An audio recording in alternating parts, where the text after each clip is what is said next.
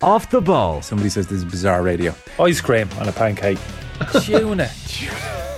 He's brought shame to the whole town, village where he lives. Subscribe now to the OTB Football Podcast stream wherever you get your podcasts and download the OTB Sports app. Rugby on Off the Ball. With Vodafone, main sponsor of the Irish rugby team. We all belong to the team of us. Let's go to uh, our reporter Ashling O'Reilly, who is in Bellaroma. Ah, live from the stadium, Ashling. yes, hello lads. I chanced my arm, so hopefully I don't get kicked out by the end of the show. Good story if you do. That Carabinieri, uh, they're they're very well dressed, so it's Carabinieri, but um, you know they're also pretty brutal. Yeah, absolutely. But uh, no, very very excited to be here at the Stadio Olimpico. It's my second time. I was here in 2019 as well at a Celtic game. Uh, they won in the 96th minute. I'm going to say it was unbelievable scene. So uh, I'm hoping uh, tomorrow it's going to be something similar, maybe not as uh, last minute as that, but uh, a good performance. And yeah, I'm sure we'll win handy enough, I hope. Will was making the point a little bit earlier on. Normally, the captain's run is pretty bland, not much happens, but today there is genuine news coming from the captain's run. Yes, there is. Uh, Garry Ringrose is ruled out with a calf injury. It was known that he picked it up in the, the France game, but it was okay. He was managing it. Then he arrived here today and it felt a bit tight, maybe due to the, the flight. So it is Stuart McCloskey who comes into that number 12 position. Bundee Aki pushes to 13, and then it's Jimmy O'Brien on the bench in the number 23 jersey. So, yeah, a blow for Garry Ringrose. He was set to make his 50th cap. He was here at the captain's run. He was togged out, but in his runners just along the sideline watching on. So, yeah, a big blow for him and a big blow for Ireland. Oh, yeah, it is. Um, it isn't great news that uh, Ringrose is out because obviously, when the team was named, I think everybody was quite excited about it. Like it, we've been crying out to see what life is going to look like when Sexton is unavailable, and we have an opportunity this weekend. But I guess if you're the inexperienced nine and ten, you really want fifty cap Garry Ringrose outside you, helping you, coaching you through everything. Not that the replacement isn't quite as good, but Garry Ringrose is like I mean, it's true. They're just not as good as him. Yeah, Andy Farrell has constantly welcomed the challenges. But I think with this one, it was probably the leadership role as well. As you said, you're like for James Ryan, you know, stepping in as captain this weekend. He'd like to have Garry Ringrose alongside him for some advice. There is Iain Henderson that's in there. He's back in the squad. You know, he's a lot of experience. But for Garry, he, he's that type of player too. He's well able to lead the team. So not only in his playing ability, but how he leads is probably where we're going to really miss him. But yeah, it's a it's a chance for for other players to step up and consistently this is what Andy Farrell has said that this is what he wants. So um, yeah, it'll be interesting to see how they overcome these challenges. But it's definitely a challenge now with seven changes from the, the starting team against France. Yeah, McCloskey and Bundee, like together, two big men. Uh, the Italian backs are going to feel it at the end of this. Absolutely, that's it. You know, like they have a hell of a lot of experience in there. Bundee Aki's going to want to stake his claim on this jersey. You know, he's had to bide his time with this Six Nations. He obviously hasn't get a lot of time with Connacht coming off the bench in the last two games, and now here's his chance. So he's really going to want to put in a big performance. He did when he came on in the France game, and he's going to want to do that again. But yeah, there's a hell of a lot of experience there, and I think what Andy Farrell wants is for the number twos as such to be as good as the number ones to be able to slot in there seamlessly because it is a World Cup year and, and that's what you need. Okay, let's hear from Mike Catt. This is the first bit here. So he was uh, doing the press conference after the captain's run, talking about Garry Ringrose's calf injury. Have a look. Yeah, Garry picked a bit of a knock up on his uh, calf um, last week, and we've uh, sort of managed it through the week. And unfortunately, um, I think due to the travel and everything yesterday, he's, he's woken up with it a little bit tight. So he's obviously very, very disappointed because it was going to be his 50th cap. Um, so, you know, he's out, but it, it, does give, you know, Stu McCloskey, who's, who's coming back into the team, he was on the bench, and uh, Jimmy O'Brien an opportunity um, to play in the side that's, uh, you know, that's, that's flying at the moment, and he's gives them an opportunity to, to show what they're about as well. It literally just tightened up this morning, so um, there's nothing there that's you know, he hasn't pulled anything or, or done anything like that. He's just uh, so obviously very disappointed for him. But you know, as a group, that's where we we're still learning. You know, we've we've obviously got a load of injuries that are out. You know, some of your, your, your top guys in, in, in world rugby are out at the moment, and I think the guys have fitted in seamlessly. You know, James Ryan um, coming in as captain again. I think you've also just got to look, no, not necessarily just at James. You know, he's got Iain Henderson, Ross Byrne, who's a calming voice. You know, Hugo Keenan. All these guys have been around for, for quite a while. So there's a good leadership group there, and it um, it gives them something to focus on. But I, I think they've been exceptional throughout the week. They've really driven the team where we want the team to go. So let's hope the performance can do that. That's Mike Catt there speaking at the Captain's Run press conference today. A reminder Rugby and Off the Ball is with Vodafone, main sponsor of the Irish rugby team. We all belong to the team of us. Ashling, the, the other part of the conversation, we'll hear from Mike Catt about this in just a moment, is about the new partnership at 9 and 10. I mean, obviously, Ross Byrne and Craig Casey will have trained together a significant amount, but this is their first collective start and uh, first starts for both of them. So, uh, what are the expectations from you know, just a game management perspective that we can really, you know, how do how do we hold them to account for this? Yeah, I do think there'll be all eyes on them having their first Six Nation start. It's a big ask, but look at Ross Byrne in the last two games. You know, he's came in and he's been seamless, really. Um, I asked him during the week, you know, in the press conference, what has changed, and he was a little bit spiky, and he said, you know, nothing's changed. I've always been this player, um, and yeah, it, it, to be honest, Mike Catt, we're going to hear from him in a minute. He said that, you know, we sort of gave him a few things to work on. He went away, he had his time away from the Ireland camp and he's came back and he's really improved that. So, yeah, there'll be all eyes on him and Craig Casey. And what a player Craig Casey is. I'm really excited to, to see him tomorrow in from the start. You know, his pace, his brilliance, you know, he has all of that. Um, and he's really good when he gets back defending as well. So, yeah, the two of them together, they've experience coming off the bench playing. And yeah, I do think uh, it'll be interesting to see how they go, but I do think it'll be seamless for them because they've did it time and time again coming off the bench. Yeah, Ross not a kid. I mean, uh, despite the fact that he hasn't played that much for Ireland, he has definitely played a lot of big games. We had James Tracy in studio earlier on in the week. He's like, he's played loads of games. That guy is absolutely ready for this. And then Ron O'Gara this morning on OTBAM, you can get that podcast back, uh, was was saying that there's been a, a, subtle enough but important shift that he's actually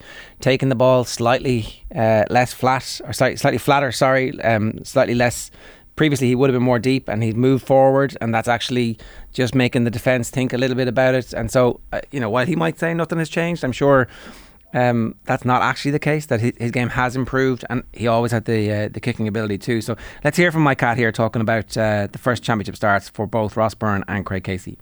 Yeah I think for, for Craig you know he's been on the, the periphery for quite a while now. He's sat there and he's he's learned, he's sucked it all up, and he's um, you know his work ethic's been exceptional, and he's now got his opportunity um, to perform. He's been exceptional in training. Um, you know, super quick. His accuracy of his pass has been been very very good. So let's hope he can transfer that into the into the game tomorrow. Um, and then you've got the the calming voice, and you know what a great story of Ross. Of what's happened to him over the past two, three years, you know, for him to come back and cement a place in this team and to start um, he's a very calming head there. So between him, James, and, and, and Craig, um, you know, they'll be able to put the team in the right areas of the pitch and, and do what's right for the team. It sounds like they're all very confident, Ash. Yeah, and I think the thing with Ross Byrne as well, obviously the number 10 position, you know, you have to be that leader, you have to lead the team, and that only comes with experience and, and getting your caps for Ireland. Obviously, he's done it time and time again with Leinster, but I think that comes with age as well and playing games. And when he spoke in the press conference, you know, um, he, he, he spoke so well, and I wondered what he was like maybe in that setting within the team. You know, does he lead? Does he, you know, project his voice? What is he like that way? And Mike Catt said, you know, he's one of the players that when he speaks, people listen. And I suppose if, if you're a number ten, that's what you need. Yeah. Um. So yeah, I think that is something that you learn over time. That just doesn't come straight away. You need to get game time. And yeah, that's something he's probably gained a lot of experience in. And you can see that out there. He looks comfortable. Anytime he's come off the bench, he looks comfortable. Um, so yeah, uh, very excited to, to see how he goes, but they, they have full confidence in him. All right, Ashling, enjoy the game. Thanks very much. Thanks, lads. Really terrible news came through overnight that Tom Tierney has passed away. The IRFU issued a statement today, Will, detailing his many achievements as a player and coach. Yeah, I mean, very sad, Ger. You remember that Tom was only 46 when he passed away this morning, uh, was Ireland's scrum half at the 1999 Rugby World Cups, where he played four times during that tournament of the eight caps that he picked up at senior international level. Um, played across multiple teams during his playing career, of course, most famously with his home province of Munster, but also played in England with the Leicester Tigers, played with Galwegians when he came back to Ireland, and with Connacht uh, towards the end of his career as well. Um, also, as you say, he's been coaching with the RFU since 2014, which has included a variety of roles, perhaps best known uh, for the 2015 Women's Six Nations Championship success, but also was involved uh, with the coaching team with the Ireland Women's Sevens, uh, with the men's team at under 20 and under 19 level, have been the Club 15 coach with Ireland as well, have been involved with the RFU's National Talent Programme, and also been involved with the Munster Rugby High Performance Unit since 2021, where he'd been working with the Munster Academy players. Okay, you, you mentioned the women's team there, and we've got Fiona Hayes with us now to tell us a little bit about Tom, the man. Fiona, this is just horrific news for, um, and of course, we, we send our condolences to his family, but um, can you tell us a little bit about what Tom was actually like as a man? Yeah, such shocking news to hear this morning. Um, I suppose I would have even got to know Tom a bit more in the recent months. He actually um, came on board and was helping us with skills uh, in the Munster setup for the women's team this year. He loved uh, coaching down with the girls. He got great joy. He, he was just excellent with the scrum halves and just an absolute character of a fella. Always smile on his face. Um, you know, he always had a joke to tell. Um, a Limerick man, true and true. And I suppose I, I personally didn't appreciate his coaching, you know, how good he was, how much of a people person he was until I saw it this year with, with the other girls. When I'm playing, you're in a different mentality. But watching him this year with the girls and just how he approached them and his main thing always constantly telling them enjoy the game, love the game and just so sad and so shocked right now. So you guys were together at the Ireland setup and won a championship together, is that right? Yeah.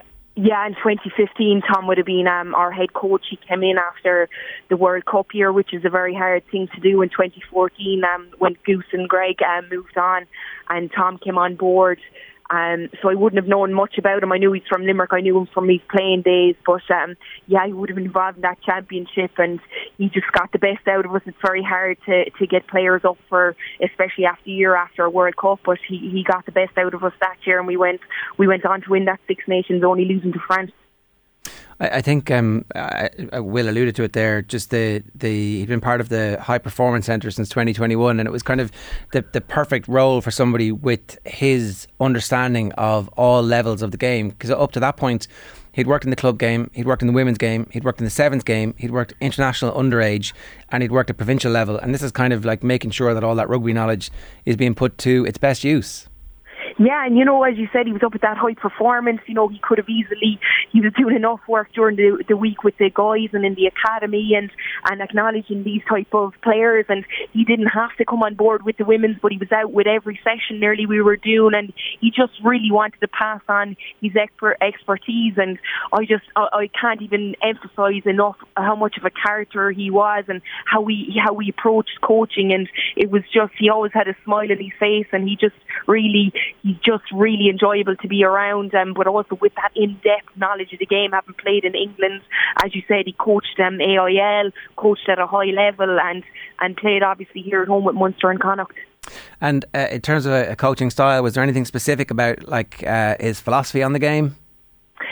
Just I, I think um, when we were playing, obviously he was very big. When I was playing in 2015, he, he was massive on defence. He was big on, you know, if you can stop a team scoring, that's especially in the women's game, that's when you can go and counter attack. Um, really good um, taking vision. You know, he he could see the space. He, he he's skill in, in passing on to the, the young players and how to kick the ball and and how to um how to see where the space is and read the game. I think he was excellent with that. But as I said, when I dealt with him this year, his philosophy on the game was go out and just try things, enjoy it. Obviously, he wanted to have a structure in place, but he'd no issue play to the edges, and you as a player do what exactly you see in front of you, and all your teammates will back you 100%. Fiona, I think probably one of the legacies when it comes to Tom as well would be around the Sevens programme because I know he was a very strong advocate of the programme getting back going, both men's and women's, coached the women's team. And when we look at where Sevens is at now, a few years on from when he would have coached with the women's team, that's probably one of his legacies as well. He always felt there was great crossover skills there. Yeah, and you know, I remember even being on the squads at the time when some of the there was crossover between the sevens and fifteens, and he would introduce that, and he was insistent on, you know, you can play both codes, and you know, there's value in both. And I think with Tom, he was he was very big on that because he knew the skill set involved at sevens, and he knew that you could bring that and transfer that over. So I think he was heavily involved, especially on the women's side, in getting the girls up and running in that area. Can I ask you how it came about that he worked with what's you now your interprovincial back to back winning team with Munster this year? Did Tom approach you guys to come in with the coaching team or did you speak to him? Yeah, I, I, I think he had a very good relationship with Niamh Briggs. She would have been his captain um, uh, in 2017 around that World Cup time in, in that year, and they had an excellent relationship. And they they always bounced off with two very different characters actually, but they always bounced off one another. And I, I would imagine she's she would have been heavily involved there. I think she approached Tom, but with Munster, there's always coaches coming in and out. They're very good, you know, with Kiriaki, you know, but Tom seemed to come down every week, and you know he had that relationship. And as I said, he'd even do a 15 if he couldn't stay for the whole whole session in the little skills block at the start. He'd get the nines out, he'd get them passing, and some of the girls, you know, you love to run around and play that bit of tip or tag at the start, but he'd be insistent on this is where you work on your skills, and he'd spend he'd spend those 15 minutes on just simple passing drills with them. Terribly sad news, Fiona. Thanks a million for sharing your memories of uh, Tom Tierney there. No worries. Thanks, guys. Um, yeah, so obviously we send our condolences to his wife Mary and his daughters Isabel and Julia and to all his former teammates. Um, you know, um, we heard about this today from some of his teammates and they were absolutely shocked at the untimely passing at just the age of 46 of Tom Tierney. Rugby on Off the Ball. With Vodafone, main sponsor of the Irish rugby team. We all belong to the team of us.